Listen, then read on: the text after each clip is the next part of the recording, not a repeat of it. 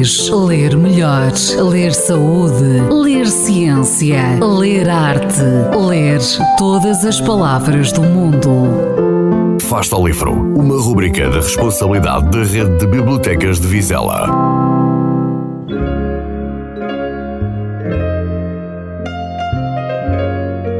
Triunfo dos Porcos é um livro escrito em 1945, curto, fácil de ler integrado no PNL.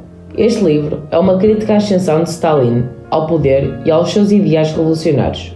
É uma fábula sobre a queda moral dos regimes e a falência dos modelos teóricos de governação.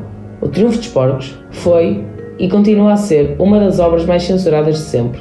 Esta obra retrata a vida numa quinta, onde os animais são explorados pelos humanos até que um dia, entre estes, surge a ideia de um mundo em que todos poderão ser iguais.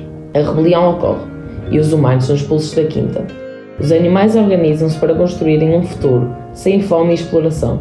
Vivem um breve período de utopia de igualdade, mas logo começam as intrigas e, afinal, parece que há animais mais iguais do que outros. As contradições e inconsistências em que os animais caíam sem se questionarem, o apelo ao ódio, a figura ao líder, entre outros, foram os aspectos que mais gostei sendo por isso este livro um dos meus preferidos.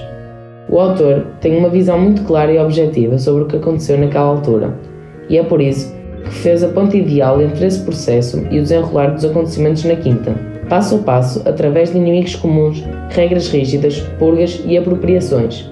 As ideias do animal que morreu antes de ver a rebelião acontecer tornaram possível uma outra forma de exploração por novos humanos. O tema do livro continua muito atual, pois retrata a indignação do povo face aos regimes que, quando assumem o poder, querem simplesmente tirar proveito da situação, esquecendo-se dos ideais que preconizaram. E é interessante saber como a crítica à sociedade da Segunda Guerra Mundial ainda continua atual, o que faz com que este livro seja ainda muito vendido. Fasta o livro.